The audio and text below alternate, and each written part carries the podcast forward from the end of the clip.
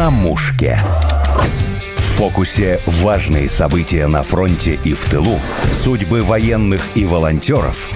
На прицеле все, что приближает нашу победу. Добрый день. У меня сегодня в гостях доброволец. Буквально с фронта приехал на днях Арсений с позывным «Кубань». Он проездом оказался в Москве и скоро возвращается обратно. Арсений, привет. Здравствуйте, очень рад, что выдалась возможность попасть сюда в свободное время. Я вас ничего не знаю практически, только то, что вы начали воевать с 18 лет. Как произошло это и где вы оказались, в каком подразделении? Изначально в 18 лет я поехал добровольцем в отдельный разведбатальон «Спарта», народной милиции ДНР, тогда еще ДНР. Это было до присоединения к Российской Федерации. И пробыл там добровольцем три месяца, после чего вернулся на гражданскую жизнь. А поехал я по причине того, что видел, как несправедливость творилась. У меня многие товарищи были добровольцами на Донбассе еще до 22 года.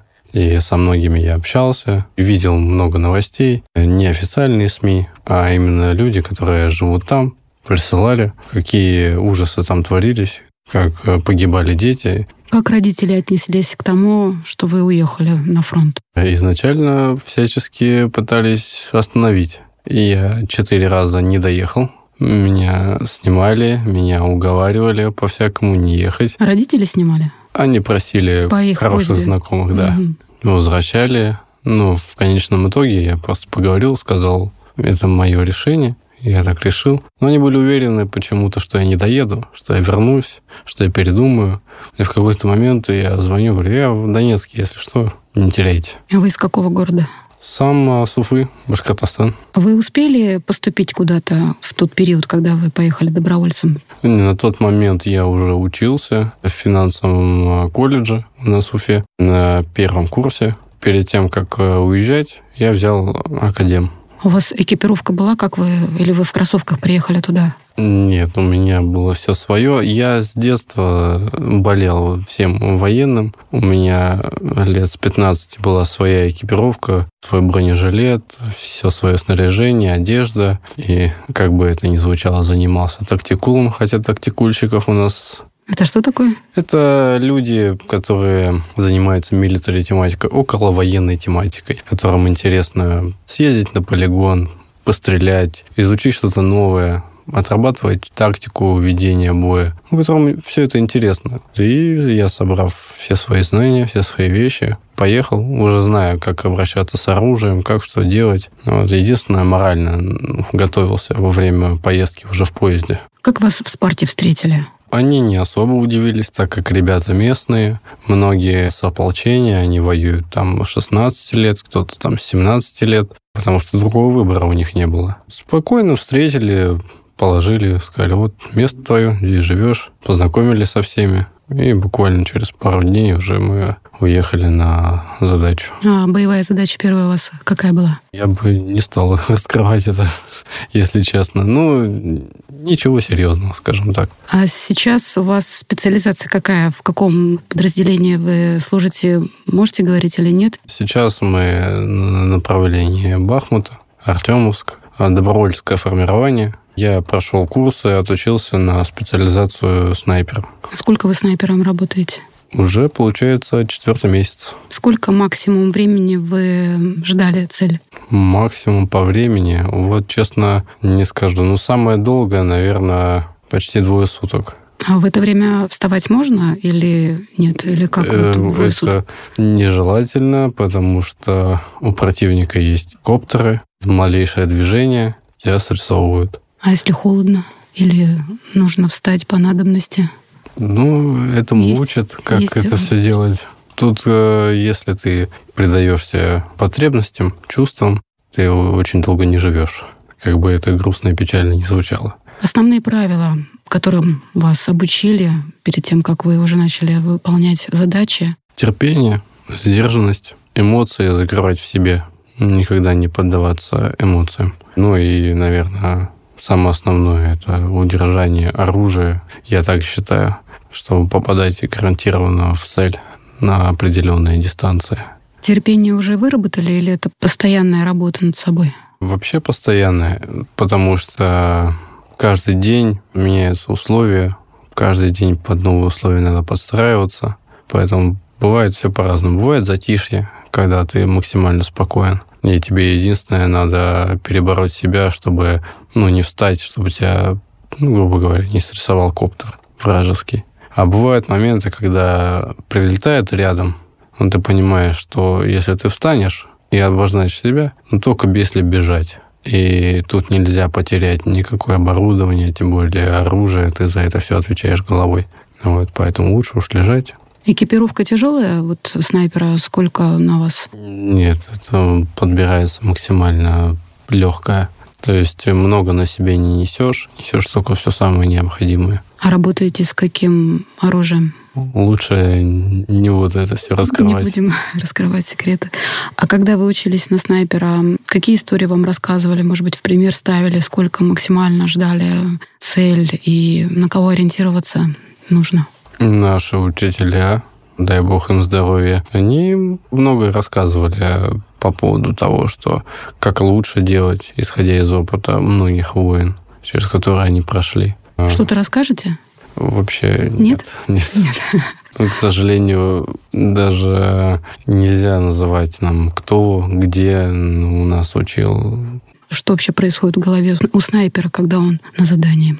Прорабатываешь план отхода постоянно в голове, крутишь, потому что стоит отвлечься на что-то, на мысли о доме, о семье, ну, это может как-то плохо закончиться в какой-то момент. Ты можешь что-то пропустить, что-то не услышать. И потом слушать вокруг себя, наверное, звуки. Да, это самое важное, потому что, опять же, такие коптеры, их слышно, их бывает не видно, но их слышно.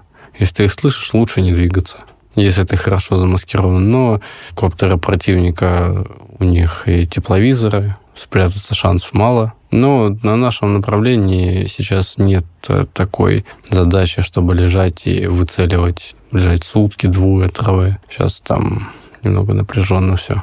Ваш термин рабочий выцеливать. А что еще? Какие есть слова, которые в общем нашем жизненном обиходе не встретятся? Я бы здесь не стал их произносить. Чтобы не срисовали.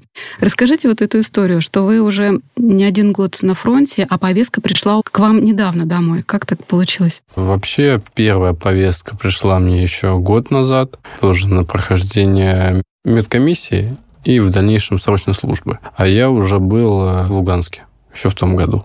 В этом году, примерно в то же время, когда я находился в командировке в Луганской области. Мне пришла снова повестка, мне матушка присылает фотографию, говорит, пришла повестка, я думаю, хорошо, конечно, но я вроде как толк родине отдаю. Я позвонил в военкомат, объяснил всю ситуацию. Они мне говорят, назовите фамилию, имя, отчество, дату рождения, регистрацию. Все сказал. И ну, все хорошо, мы все поняли. Приезжайте, главное, целый и здоровый. И надо мной ребята еще смеялись, говорили, ну, целый здоров, чтобы потом в армию пойти. Думаю, ну да. Как-то несправедливо. Да даже если с логической точки зрения посмотреть, я человек с опытом каким-никаким, пойду на срочную службу, и какой-то товарищ, при всем моем уважении, сержант или там лейтенант, который, грубо говоря, тяжелее лопаты ничего не держали в руках, меня будут чему-то учить, пытаться, и говорить, да где ты там воевал, иди снег чисти.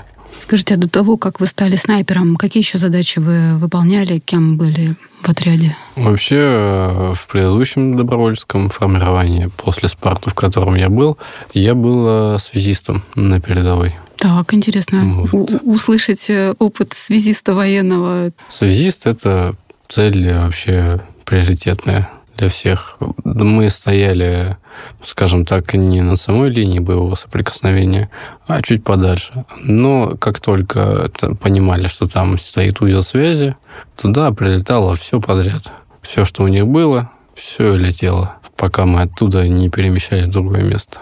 Какое-то ноу-хау использовали? Если я расскажу про это ноу-хау, то об этом будут все знать. То есть оно было? Ну, какие-то свои фишки, грубо говоря. Каждый преподносит что-то свое. То есть тут война по учебникам закончилась. Она тут не работает. тут все стоит на импровизации. Про своих военных товарищей расскажете? Может быть, про боевую задачу, которую вместе решали, вернулись, слава богу, живыми, здоровыми? У нас, слава богу, все живы-здоровы. По крайней мере, с кем я работаю сейчас. Они все отличные парни. Уже многие прошли и Бахмут, и Солидар, и многие воюют и с 2014 года. Отличные ребята с большим опытом. Не дураки, на рожон никто не лезет. Вот. И каждая наша задача, когда мы выезжали, все возвращались целые и здоровые. Слава Богу. Хотя были моменты, когда думали, что вот сейчас, скорее всего, что-то прилетит. Ну, эти мысли всегда посещают там, когда ты находишься в непосредственной близости с врагом. Ты как бы ждешь и наката с их стороны, атаки, и думаешь, что сейчас прилетит, потому что враги наши, они своих не жалеют, они даже в непосредственной близости со своими могут э, применять артиллерию. Поэтому, не, парни у нас отличные. Пока все, что могу сказать. Ну, что, что вас интересует? Мне все интересно. Мы приехали на задачу, так как у меня специализация, что я человек индивидуальный, как и мой напарник. Мы разошлись с ним, он пошел на одни позиции, и мне надо было идти на другие. И я выходил э, с точки отхода нашего э, по серому. Это где-то в районе с 5 до 6 утра. Я выходил, и пока шел, ну, я понимаю, что шел медленно слишком. Потому что на мне рюкзак, то есть мне надо было дойти до позиции, там все оставить. На мне рюкзак и в руках винтовка. Винтовка была обмотана в пакет. И пока я шел, я слышал, что камикад залетает рядом. А там э, от посадок, именно от деревьев, одни пеньки. Ну, то есть тебя видно. Я понимаю, что до позиции я могу сейчас не добежать, потому что я вижу, что меня стрессовала птичка основная. И камикадзе, пролетев мимо меня, начинает разворачиваться. Я просто вижу яму от 152-го э, снаряда. Кир скидывает туда рюкзак, винтовку, и в соседнюю воронку просто прыгаю. И в тропинку, где я только что стоял, прилетает камикадзе. Ну, присыпало чутка. Ну, как-то это даже на те моменты это и, и страшно, и смешно одновременно. Вылезаешь, понимаешь, что еще прилетит не скоро, но быстро-быстро из ямы достаешь все свои вещи, начинаешь бежать, как косолапый медведь, с ноги на ногу, и бежишь. На самом деле у нас много было и комичных историй. Эта комичность, это уже когда потом вспоминаешь, там ты вообще не смешно. Да, разные ситуации бывают. Бывает, все проходит вообще все ну, спокойно относительно. А бывает, что прям какое-то веселье прям в кавычках. У вас очень развита наблюдательность и слух. А как вы относитесь к тому, что в гражданской жизни используют пиротехнику, салюты на праздники?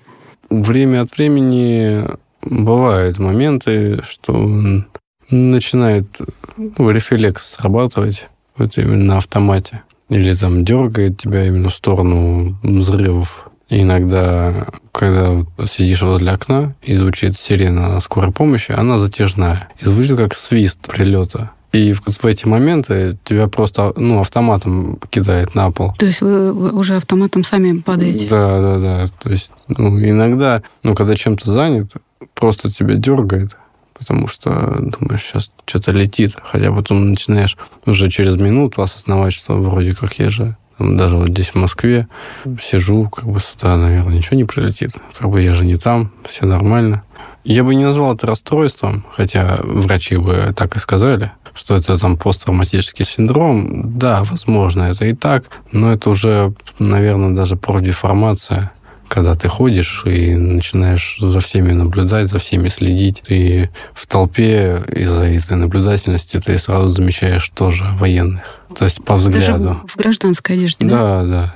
По привычкам, по взгляду это можно увидеть. То есть своих видишь. А как на вас реагируют вот в военной форме? Вы сейчас шли? А, откровенно говоря, в Москве э, люди сторонятся в Москве люди не понимают, я так вижу по глазам, что у нас происходит в стране, что у нас происходят боевые действия, которые очень много решают сейчас судьбу дальнейшую нашей страны. Вы это замечали по взглядам, на которые обращали внимание, на вас смотрели? Да, по взглядам. И элементарный пример. Летом я прилетал в Москву, и пока я сидел в Домодедово, там сидел человек из музыкантов с наградами за взятие Бахмута, с черным крестом. Это определенная награда у музыкантов за взятие Солидара и Угледара. И что по правую, что по левую сторону были свободные сиденья от него. И люди его сторонились и просто на него смотрели, как на какого-то, как на бомжей смотрят, которые там, допустим, пьяные докапываются до людей. И вот люди так на него смотрели. Я просто смотрю на людей, на их взгляды, думаю, ну, ребята, что с вами не так? Человек там жизнь свою отдавал, а вы тут сидите в тепле. Я даже приезжал в Москву-Сити не так давно, как бы прогуливался там, и, ну, не вижу я того, что люди как будто ощущают, что у нас там что-то происходит очень важное, мягко говоря. Арсений, вы планируете дальше по военной стезе идти двигаться, или все-таки вот вы учитесь в колледже, тоже как-то совмещать? Ну, откровенно говоря, нет, в военной стези быть... Навоевались? Не, да, я уже устал, скажем так. Как бы это сейчас не звучало для товарищей и коллег, которые воюют долго, уже не первый год. Ну, просто у меня вот... Я посмотрел на это все. Я посмотрел, что там происходит. Я сделал свои личные выводы. А вы будете продолжать учебу? Или да, да, продолжать. Кто по профессии будущем? Сейчас на юриста учусь. Вы сами выбирали или по совету родителей? А, как раз-таки сам. Да. Я все свои решения в жизни сам принимал. Я прислушиваюсь э, к их советам, но всегда делаю так, как я считаю нужным. Кто в семье для вас ориентир? Вообще, самое главное, это, наверное, ну, матушка и дедушка со стороны мамы. Вот, так как родители в разводе. Дедушка военный? Нет, дедушка пенсионер МВД. Ну, в силовых структурах. Был когда-то, да, еще при Советском Союзе. Вы военный, получается, единственный, да, вот из семьи? Ну, То есть из военной династии? Отец был когда-то военным, ну, тоже по срочной службе попал, тоже по срочке в свое время в Горный Карабах в 92-м. Ну, вот, а так вообще нет. Время для личной жизни вы находите? Есть девушка? Да, девушка есть, сидит, ждет вместе с матушкой. Они сидят, друг друга пугают. Потому что когда долго не выходишь на связь, были моменты, что была возможность во время долгого отсутствия быстро с кем-то связаться. Ну, я матушке написал, все нормально, живой, целый, все. Как выяснилось, э, она забыла передать Передать? это все. И через две недели я звоню, у меня девушка сидит в слезах у матери дома за городом. Они меня там уже похоронили. Я такой, спасибо. Ну, я жив. Нормально все. Ну, вот. Ну, ничего, сидит, ждет. Ей подруги все говорят, дождешься, требую кольцо. Конечно.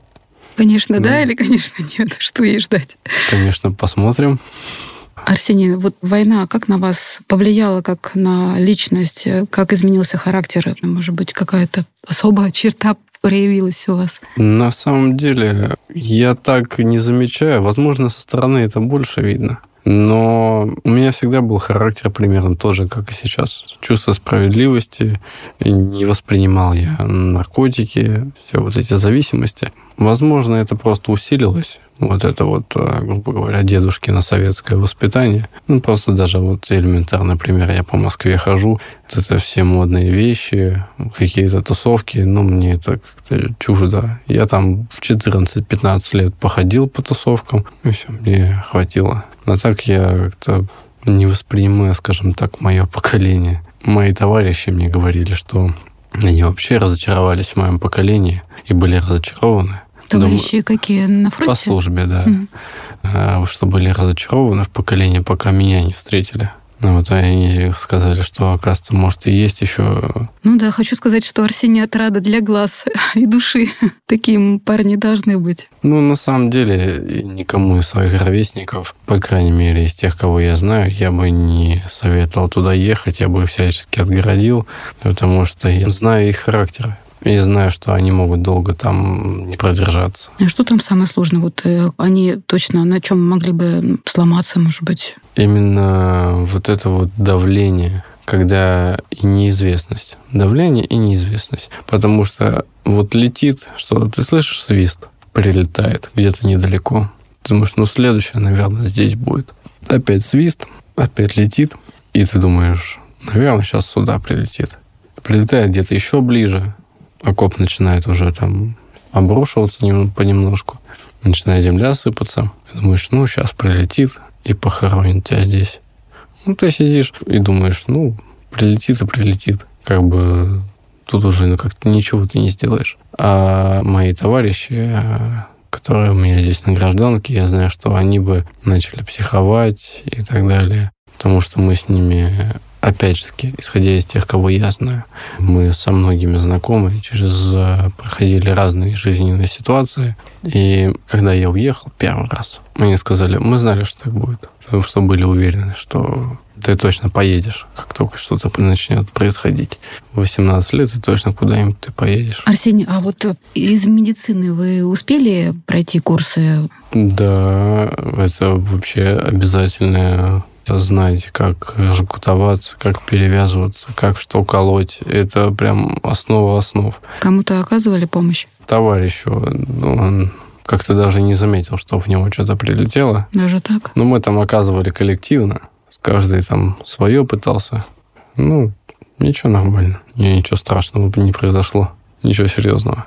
Арсения, были такие странные ситуации, может быть, опасные, которые сразу не поймешь, что она опасная? Однажды мы сидели на пункте эвакуации, ждали, когда за нами приедут, и мы слышим, что кто-то из наших с криками «Ребята, есть кто сапер?» Я, что случилось? Он к нам подходит, у него в руках коптер вражеский. Посадили где-то. И к коптеру что-то привязано. Непонятно что. И ты дурак, что ли? Ты зачем сюда это принес? Ну вот, что-то, ну, птичка же, что ее оставлять там? Да выкинь ее через дорогу. Он такой, да зачем? Ну, а что это привязано к ней? Не знаю. Выкидывает, как За... рвануло. Э, ты дурак. Ой, я же не знал. А он нес ее два километра. Ничего себе. Ну, дуракам везет, как говорится. Ну, как ты вообще прошел с ней? Он не бежал, ничего, он тихонько нес ее. Да на самом деле много историй, и много тех, которых рассказывать нежелательно. Вот это остается именно в кругу нашей, так сказать, семьи. Вы называете своей семья? Ну, когда ты проходишь через вот это вот все, друг друга вытаскиваете, ну, там уже сложно это воспринимать как там товарищ, друг. Вы уже как одна большая семья. Ну, так и должно быть, по идее. Потому что это важно, больше доверия. Ну вот вы сейчас на кратке, буквально на несколько дней приехали в отпуск. Такая пауза, передышка. В первую очередь, что бы вы хотели сделать или сделали уже, находясь в Москве или домой поедете? О чем мечтаете? Первое, о чем я думал, это сходить в сауну, погреться, сходить в душ нормальный человеческий. Насчет поспать и выспаться, это нереально. Я еще с того года на гражданке, где-то даже если там мы спим где-то в Луганске, не высыпаюсь от слова совсем. Я почему-то высыпаюсь и сплю хорошо именно только на позициях. Это тоже, скорее всего, какое-то расстройство. Но я не медик, я не буду судить об этом. Медики, скорее всего, я приду, пойду на обследование, мне выпишут кучу лекарств, и на этом все. Будем лечиться. То есть наверное. сауна, да, вас ждет? Вы еще не ходили? Я уже сходил. А, уже сходили, в первую да, очередь. Да, Погрелся, все, почувствовал себя человеком. Но все равно вот это чувство, что ты здесь, а пацаны все там, ну, гложет. Невозможно здесь нормально находиться. Поэтому я жду, чтобы поехать уже обратно. И потом уже, когда будет возможность, э, съездить нормально в отпуск уже к семье домой. Арсений, спасибо. Напомню, что это был доброволец с позывным «Кубань» Арсений и ведущая Александра Полякова. А почему Кубань? Это из фильма «Турист». Просто понравился позывной. Вы выбрали сами? Ну, у меня был целый список, а выбирал там наш товарищ, кто занимается этим. Я предлагал много. Выбрали, выбрали. Меня устраивает. На мушке.